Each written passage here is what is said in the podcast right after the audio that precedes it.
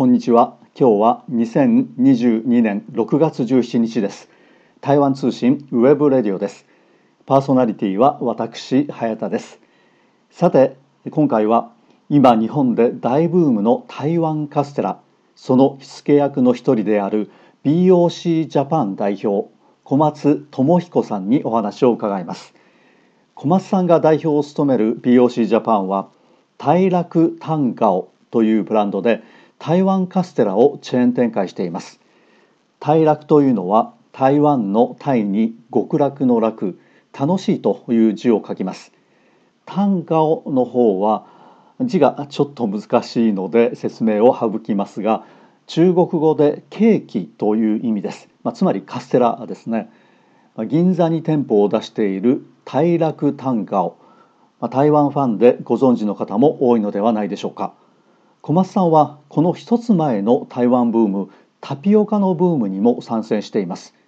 その大ブーム到来から衰退そして新たなブームの台湾カステラさらには次の一手についてもお話しいただきます。それでは BOC ジャパン代表小松智彦さんのお話をお聞きください。あの今日はあの小松さんどうもありがとうございます。はい、はい、であの小松さん今ですねこの BOC ジャパン合同社ということで、はい、まあ日本の方で事業を展開されていらっしゃあのいらっしゃるんですけれども、今展開されている事業っていうのは、い、わゆるこの台湾カステラ、今流行りの台湾カステラ。あの店舗を展開されているということなんですけれども、あのどういうきっかけでこれ始められたんですか？はい。えっともともとですねあの台湾で、あの飲食を多少やってて、でその流れからあのタピオカのあの方がブームになる前に調査をしてくれって言われて頼まれて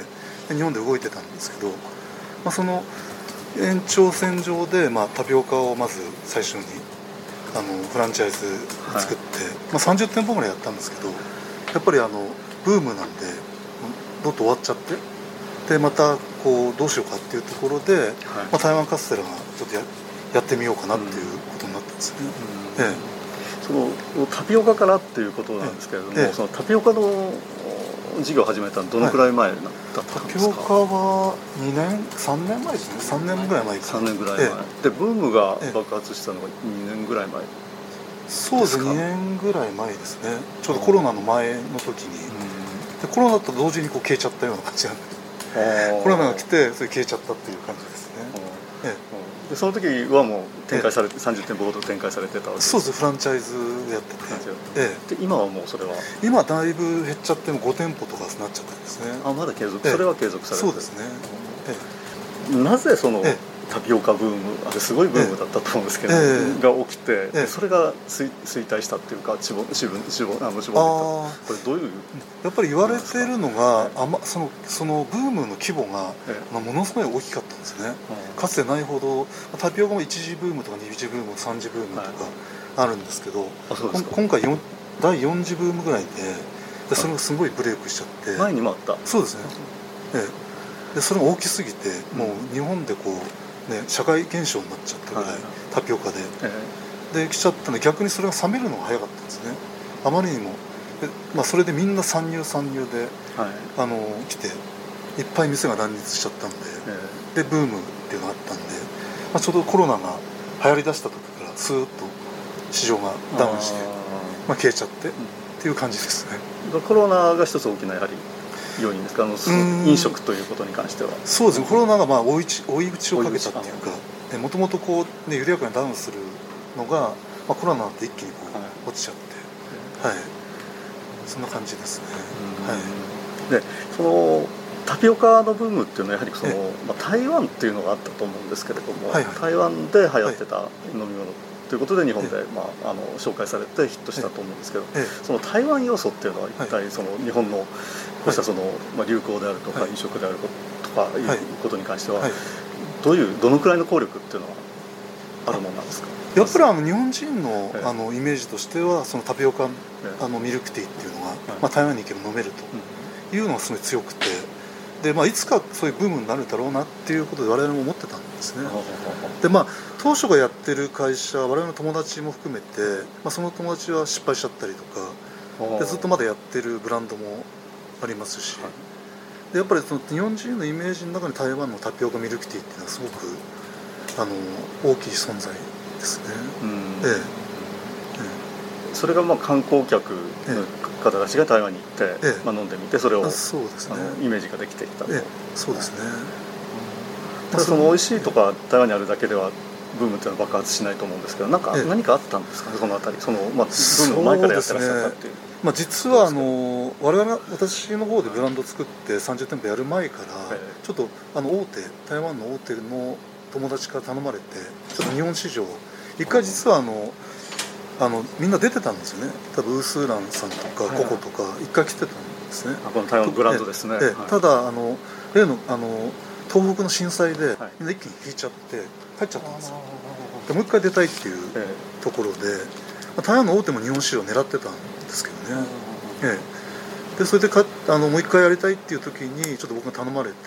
ちょっとマーケティングリサーチかけたんですけど結果としてはやっぱりあのあ原宿の竹下通りみたいなところでやるしかないかなというまだそういうイメージがまだ弱くて、うん、まあやっ先ほど言ったやってるブランドがいくつかあったんですけどあんまり本格的じゃなかったんですね。ね、ちょっと名前言えないですけど。名前言えないブランドでなんとかパールっていうのをやってたんですけど前もやってるんですけど。ちょっとやっぱり全然こうあのただシロップ入れて、あの午後の紅茶入れたようなそういうレベルのタピオカだったんで、やっぱ本格的じゃないんですね。だからやっぱそれで、まあ、ずるずる来て、まあ、大体そのクレープと一緒にやってたんですよ。そういう店って、でそれであんまりこう流行らなかったんですけど、あの、まあ、一つやっぱりゴンチャさんが大きいですね。で、まあ、ゴンチャさんっていうのはまあ日本でも台湾でもまあ無名の会社でどっちか世界展開しててでそのゴンチャインターナショナルっていう台湾の会社をゴンチャコーリアが買収したんですね、でまあそのタピオカ自体が日本だけじゃなくてその前に韓国とか中国とか世界中で流行ってでそれをこうゴンチャコーリアが買収してでまたそれがこううまくこうあの広めるきっかけというかなったという感じですね。誰か仕掛け人がいて広がったというよりも、そういったこの地ならしが地ならしってそれがあってっていうような感じそうですね。結局だから先ほど申し上げた通りあの僕の友達もやって第一ブームやって失敗しちゃったんですけど、本当に本格的な台湾のミルクティーっていうのがタピオカミルクティーがあの空白だったんですね、でそれをゴンチャさんが新宿の小田急春君のとこでやって何かしら並んでるよって、まあ、あのお友達から言われて並んでるよって見に行ったら本当並んでてすごいなと思ってでそれがまあ、あの少し行ったらまた並ぶのは止まっちゃうのかなと思ってたんですね、えー、ずっと1年もずっとこう並んじゃっててでそこがきっかけになってこう一気に広がったような感じですね。で小松さんの事業展開っていうのは、その前ですかその後あえっとその後ですね。結局その大手のリサーチやった後に結論としてもうダメって言っちゃったんですよ。そうですか。まあゴンチャさん流行らせる1年前、結局あの原宿でやるまずはやらなくちゃいけないんでそうすると1坪20万円なんですよ。あので10坪で200万円家賃。で200万円の家賃を支える売り上げってタピコ1杯500円でどうやって作るのかって、まあ、シミュレーションすると絶対合わないんですね。でやめてもいいですよっていうことで、まあ、実際今潰れちゃった会社はそんなところ多いんですね。家賃が高すぎて、ええ。うん、そんな感じで。だから我々としてはあの、まあ、その後ですねタピオカブームになってきてなんかお前もやってくれっていうことで言われた時にちょうどあの僕の方があの逆に台湾で讃岐うどんってやってたんですよ。あ、はい、一緒にやってらっしゃる、ね、うどんの機械輸入して現場で麺を作って、であれをヒントにあの現場でタピオカの玉を作るパールを作る。っていうやり方で粉からあの機械通して玉を作るっていうフランチャイズをやって、まあ、30店舗ぐらいやったんですけど結局やっぱ後発なんでやっぱ追いつかなかったんですよね。ゴンチャとかに追いつかないっていうのは。やっぱゴンチャさんとかねその大手資本が入ってるところに追いつかない。その店舗展開。そうですね。そうですか。やっぱり規模が大きくないとなかなか生き残りが難しいっていうのは。そうですね。あとはまあ先ほど申し上げた通りカステラも台湾カステラも今新しいのがいっぱい出てくると思うんですね、うん、ところがやっぱ先行者利益っていうか我々が1年2年前からやってるので、うん、あのその時のこうマスコミがとかみんあの一般の人が集中して見てて、はい、そのメディアに伝える力がすごいあったわけですね。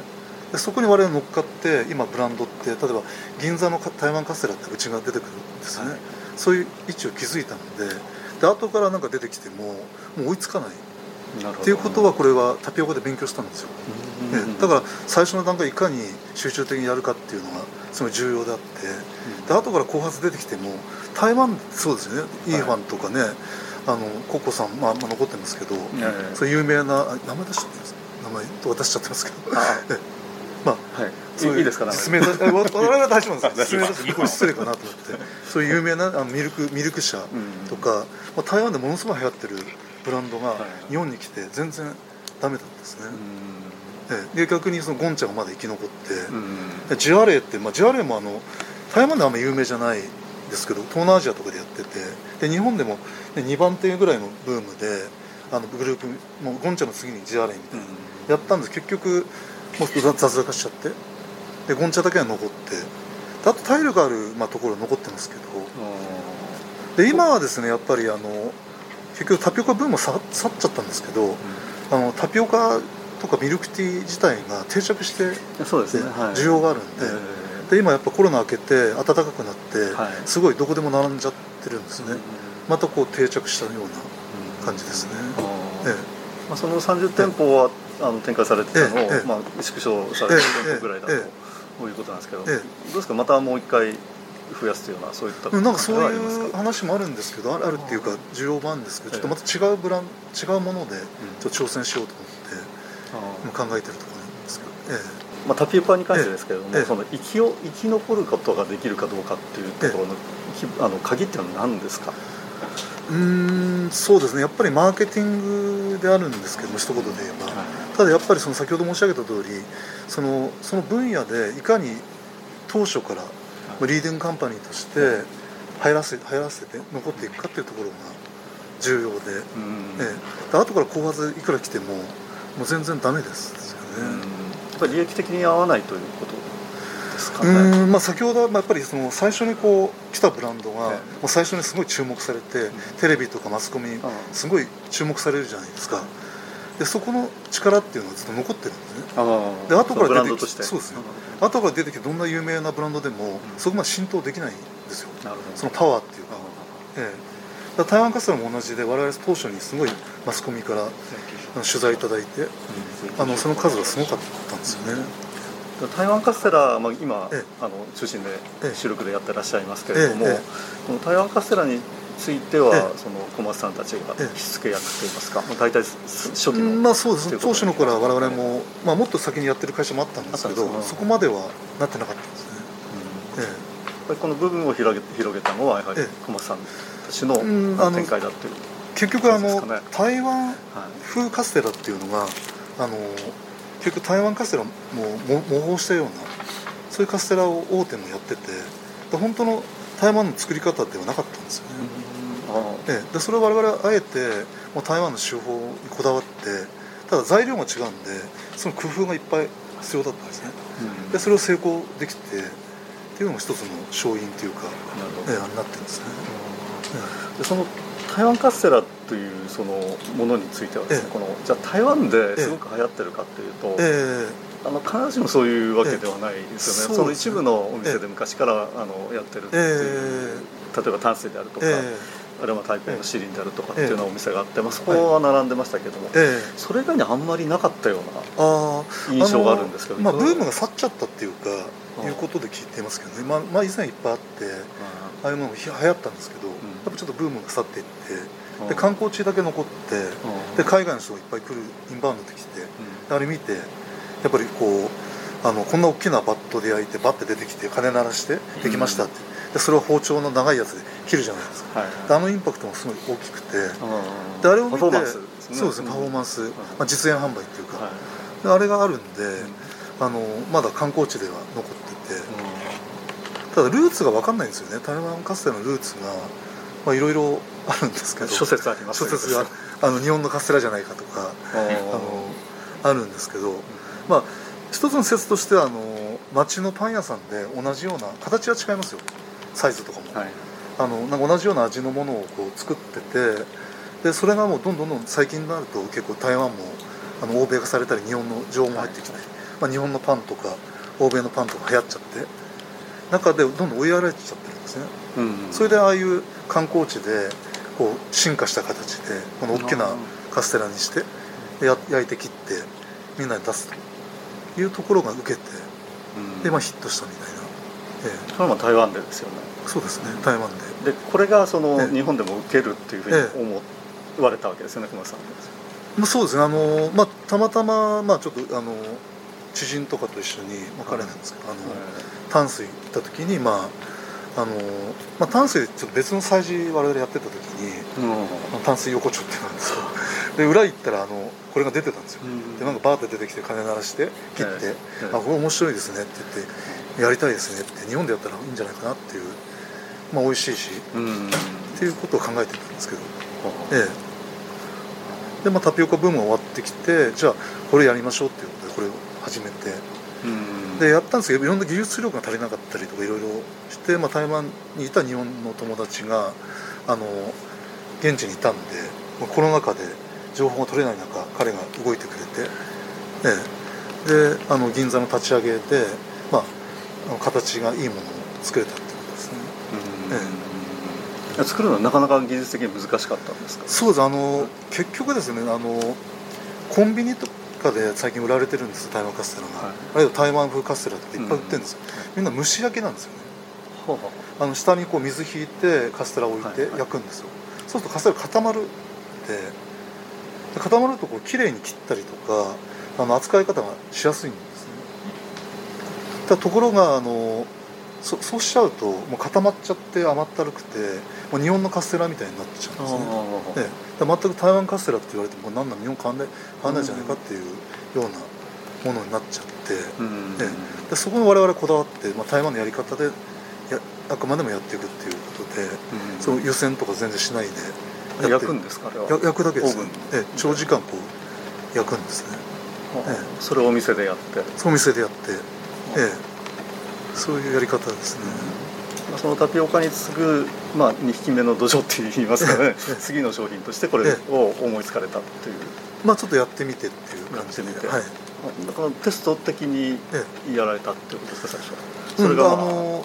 まあ、キャナルシティあの福岡で最初1号店やってまして、そっちでは、まあ、そこそこヒットしてたんですね、うん、でこれ東京持ってきてあのやるっていう考えた時に、うん、やっぱりその、まあ、いろんな候補地があったんですよ。東京の中でも渋谷とか、表参道とか自由が丘とか、あえて銀座っていうのを我々選んで、でやっぱ銀座ってやっぱ情報の発信の場所で、マスコミがうじゃうじゃいっぱいいるんですよ、でちょっと歩けばマスコミが来れるような距離に。やっぱ銀座発っていうことにしてやっぱ売り出したわけなんですね、うん、それも最初の日あの平日だったんですよね。でまあとプレスリリースは出してるんだけどそんな人なんか来ないなって、まあ、ちょこちょこスロースタートでやりたいなと思って最初いたんですよね、うん、そしたらオープン日にもうお店から丸の内線のずっと向こうまで人が並んじゃってで東急さんデパートの人に駆けつけて整理しようってこうやってくれて。ちょっと邪魔だから。えらいことになっちゃって。もうびっくりしますね、うん、その辺はやっぱりその事前のその情報発信っていうのが、うん、そうですね。それがプレスリリースだけだったんですけど聞いちゃったんですね、で並んでる方はそれを見て来られた方が多かったんですか？それともその周りのその、えー、オフィスに勤めてらっしゃる方とか。まあいろんなケースですね。そのプレスリリースだとそこをまた取り上げてみんな情報発信であそうそれを取り上げてそのみんなが自分の例えば SNS とかで、うん、生産能力もちょっと限られてたんで、もう来て買えない人もいっぱいいたんですよねそれが当たったっていうのはあの、あれですか？やはりそのそういったその事前のそのイメージ作りっていうのが大事だったっていうなんですかね、それとも、ええ、あるいはその、まあ、台湾に旅行に行って、え、まあ、皆さんよく知ってたんでっていう、どどういういやあのこれなんだろうっていう感じで買っていくっていうか、まあ、はい、あの台湾っていうなんか台湾のカステラってこれ何なのって感じでまあ、興味持ってくれて、やっぱりあのあれ催事いっぱい出てるんですけど現在、はい、あの年配の方が聞くんですよ。台湾カステラ何なの？っていう、で台湾がカステラっていうとどっちも親しみがある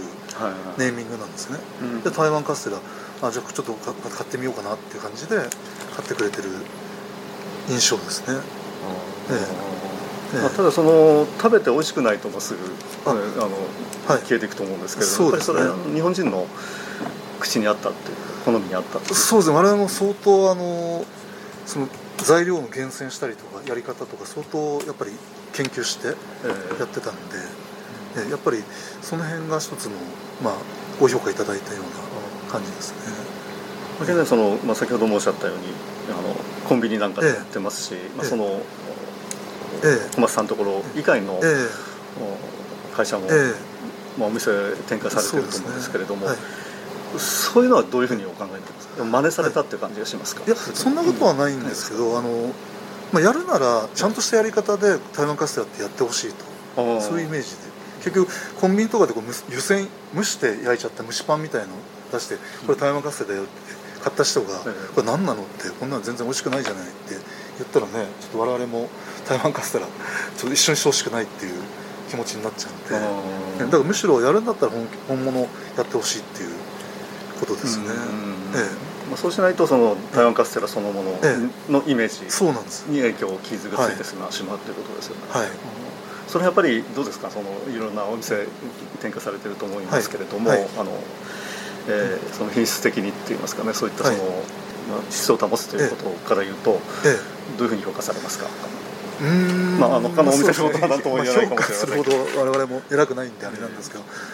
うん、やっぱり台湾本当に台湾のやり方でやってるところってもう数社っていうか数社、ええまあ、あの新しくできたとこもそうですし、うん、まあ、スカイツリーのとこもそうだしまあ10社ぐらいしかない10社もないかもしれないです。本当のやり方でやってるのは、うん、でまして今このコロナ禍で台湾に行けないじゃないですか、情報が取れないっていう中での展開なので、やっぱ比べようもないですよね。食べてみてこれがそうかっていうのは、ええうん、例えばその台湾への観光が解禁されて行けるようになった時に、ええ、あ日本で食べた、え、カステラ台湾カステラって、じゃあ台湾と同じじゃないかっていう、まあ、そういうふうに思われたらまあ成功だっていうそうですね。すね、まあ、もっと言いますとやっぱり我々として、あの、はい、もっと進化させたいっていう定着させたい。例えば今台湾カレーとか台湾ラーメンとかはい台湾混ぜそばってあるじゃないですか、はい、なんか台湾にないものですけど、ね、ない ない一応その、あのそういう、まあ、そういう意味じゃないんですよ。僕日本に定着して、うん、あのやはりあのまあ、正直なところ台湾の材料よりも小麦粉とか卵とか全然いいんですよ。日本の品質が、うん、それを使ってるあの台湾カステラなのでやっぱりちょっとその高級感とか、その品質が高くなってるので、ま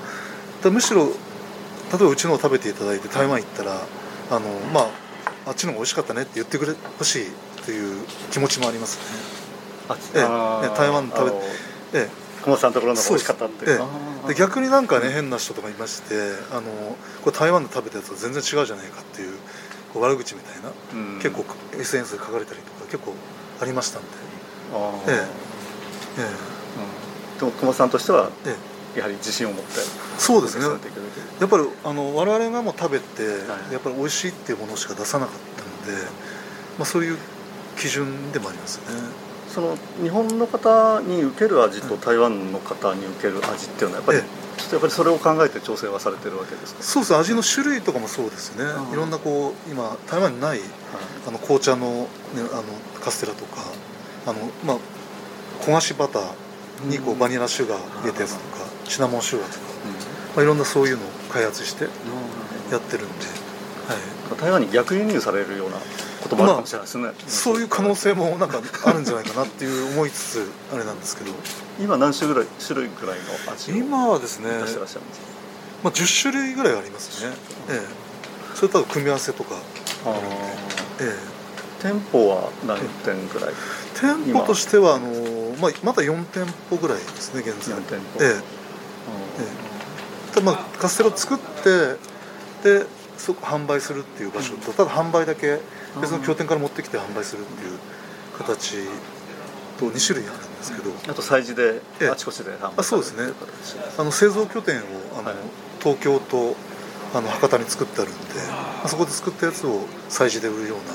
な形でやってますね。あの先ほどそのタピオカの方はまあブームが去ったっておっしゃってたんですけれども、そのお店ではタピオカミルクティーも販売されてるわけですよね。そうです。あの、福岡の方のお店では、はい。まあ、そういった意味ではまだまだ、ええ、あのまあ、ブームは去ったんだけれども、需要あるという、そうですね。まだ売れてますね結構。ええ。であの今そういった形でその台湾カステラということで、ええ、店舗展開されてるんですけれども、はい、あの次の手をもうすでに考えていらっしゃると。そうですね。もう 次から次に考えていかないとなかなか。やっぱりこういったのはブームっていうのは次に、ええ、の展開を考えながらずっとやってそうですブームもあるんですけど、やっぱカステラは結構ですねやっぱり大きい存在であるので、うん、カステラにこう補足していくようなテーマとか、まあ、入れていったりとか、まあ、お茶もそうですし、ええ。まあ、そういうのを今考えてますね。うん、そのあの豆乳はまだ秘密ですか？豆乳もあの今あの日本で、はい、まあ、あのビーガンっていう、まあ、そういう言葉があのあるんですけど、はい、そういうビーガン向けのい。ろんな、はい、あのコンビニとか弁当とかいっぱい出てきてるので、そういう中で、まあ、台湾の豆乳ってやっぱり健康志向のものなんで、まあ、豆乳とかとその豆乳を使った豆腐とか、そういう専門店今立ち上げ中になってますね。これが新しい展開。そうですね、ええ。まあ、その豆乳っていうのは日本ではあまりどっちかというとちょっと馴染みがないかもしれないですけれども、はい、あの豆腐はっていう、まあ、豆腐プリンですよね、あれについてはまあお店で出すところもあるようですけれども、はい、あの小松さんはどういう豆腐あの商品を出そうと考えてらっしゃいますか？あのまず豆乳我々も豆腐はあの大楽ちゃんの時やってたんですけど、うん、あの豆乳だけは買ってきてたんですよ豆乳普通にこうあの業者さん買ってきて、はい、で我々がその豆豆腐の素みたいなのを作って、うん、で混ぜて作れるようにしてたんですけど、今度その豆乳をベースに自分たちで絞った店店頭で絞った豆乳をベースにした豆腐をやるので、あのその辺は結構楽しみなんですけどね。ええ、いつ頃お店をあ行って行ってもいいんですか大丈夫ですよ、いつ頃お店を新しいお店をあの一応4月4月の頭には、もう展開していこうと思って、また全然別会社なんですけど。ええ、あの場所はどこに？場所は白金台っていうところですね。はい、またこれが新しい分になるというですね。そうですね、はい。あの本さん以前はまあ台湾の方に、まあ、日本人でいらっしゃって、以前は台湾の方で、ええ。えー、この全く別の業種なさってらっしゃって、はい、その後飲食に入られて、ええで、まあ、現在はまたその拠点を日本の方に移されたんですけれども、そのなぜこの台湾から日本に移され事業の中心拠点を。あの特にこう考えて移ったわけじゃなくてあの、まあ、タタタピオカとかカステラをやる中でコロナになっちゃって、まあ、帰れなくなっちゃったんですね台湾。に、まあ、帰っても2週間3週間隔離されちゃうんで,、でそういうのがあったのでずっとまあ日本でまあ、そのブームもありましたし、でまあ、いる形で、まあ、自然と そのような形になってる。んですが、ええ。まあ、その台湾カステラを始められた時期っていうのはちょうどあの日本でもコロナが、感染拡大してたところでしたけれども。そういった心配ってなかったですか、その時期、ええ、大丈夫だろうかみたいな、ね、そうあのコロナになるちょっと前ですよね、ちょっと前ですちょっと前から始めて、なってました、えー、なってた。なってたんですか、えー、なってたんですけど、まああのちょっとテーマ的にやってみたかったっていうのもありましたので、えー、それはまあまあまあまあこう売れて売れて、まあ、あのテイクアウトが中心ですよね、そうですね。そういった点も良かったっていうことなんですね。そうですね。やっぱり背景としてあの高級食パンが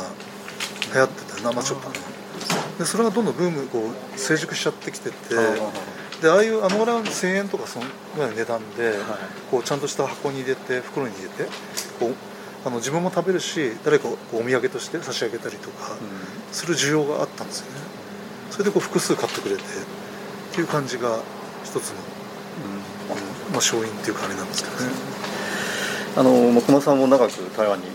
生活されていて、はい、でまあ、このところそのやはり日本ではですね、台湾ブーム的なところがあってまあ、台湾というもの、はい、名前がつけば、あなんか売れ売れるんじゃないかみたいな、そういったですね、まあ、興味を持ってくれるんじゃないかっていうような、あの風潮ができてきたと思うんですけれども、こうした風潮についてはどうですか、台湾ブランドの、まあ、力っていうのはどういうふうに考えられますか？そうです私が住んでた時は、あの結構こう溢れて台湾のものがいっぱい溢れてたんで、うん、そうあの頭に台湾のものっていうのはあんまりこう考えてなかったんですね、えー、あの台湾に生活すると生活すると、で今帰ってこう、今2年半ぐらい台湾戻れてないんですね、で考えるとなんかすごいこう宝の山というか台湾のブランドとか台湾のものが結構いいものがいっぱいあって、あの逆に驚いてる感じですね。ええ。日本の方、まあ、これまでその台湾の、ええ。まあ、台湾をテーマに、ええ、タピオカミルクティーであるとか、ええ。あのえー、台湾カステラであるとか、あるいは東和のお店を展開されるということなんですけれども、日本の消費者の方たちの台湾に対する見方っていうんですか、イメージ、はい、これについてはどういうふうにお考えになりますか？そうです。あのあの、まあ、僕も僕もと IT の関係のアナリストやってたんで、あのあんまり台湾ってマーケティングがうまくなかったんですね、やっぱマーケットが2300万しかいなかったんで市場が、ただそのその中でブランディングして、こう売ってってもなかなかあのこうワールドワイドにはいかなかったんですけど、あの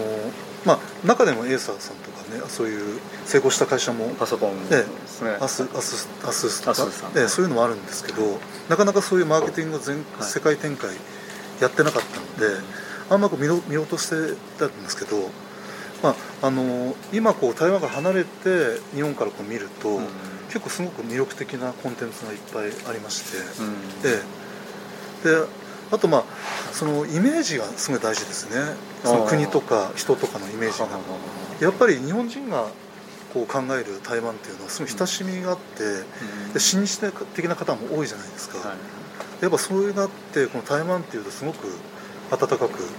あの考えていただけるの多いですね、ええ。あのまあ、以前まあ、だいぶ前ですけど台湾のものだと、まあ、安かろう悪かろうっていうイメージがおそらく日本人の中にもあったと思うんですけど、えー、そういったものってもうすでに払拭されているというか、そうですね。もうすでに、まあ、あのシャープがねあの本杯が買収しちゃったりとか、はい。はい、まあ、そういう例もありますけど、まあ、自転車のジャジャイアントとか、あの結構世界的な、うん、あのまあ、TSMC なんか世界のトップ10の半導体です。ね、ねあれ入っちゃったりとか、もう台湾っていうのはその単なる安かろう悪かろうとか、うん、あと日本人が考えてる技術力がないとか、うん、まあ、全くないですよね。え印画行ったらあの陶器とか見るとものすごいいいじゃないですか、センスが、ええ。まあ、そういったそのブランドとしての総合力っていうのは、まあ、台湾のブランド力ですけども、これからも使えそう いやまだまだ宝の山だったんです、はい、どんどん新しいものが出てそうですね。ええ。わかりました。どうもありがとうございました、はいはい、ありがとうございます。以上今回は今日本で大ブームの台湾カステラ。その火付け役の一人である BOC ジャパン代表小松智彦さんにお話を伺いました。大楽タンガオというブランドで台湾カステラをチェーン展開していらっしゃいます銀座にも店舗を持っていらっしゃいます。その小松さんの台湾は宝の山という言葉。私も小松さんにあやかってその宝探しをしたいものです。皆さんいかがでしょうか。今回のパーソナリティは私早田でした。それではさようなら。2022年6月17日台湾通信 web radio でした。